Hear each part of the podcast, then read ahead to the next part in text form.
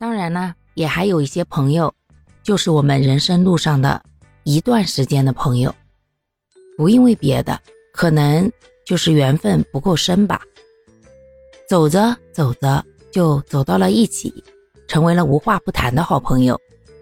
又走着走着慢慢就散了，渐渐地消失于人海，可能再也不见。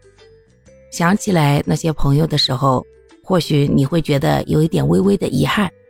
毕竟曾经也有过那么亲密的时候。但人生嘛，就是如此，我们总不可能留住每一份美好吧。其实反过来想一想，生命的魅力不就在于这样吗？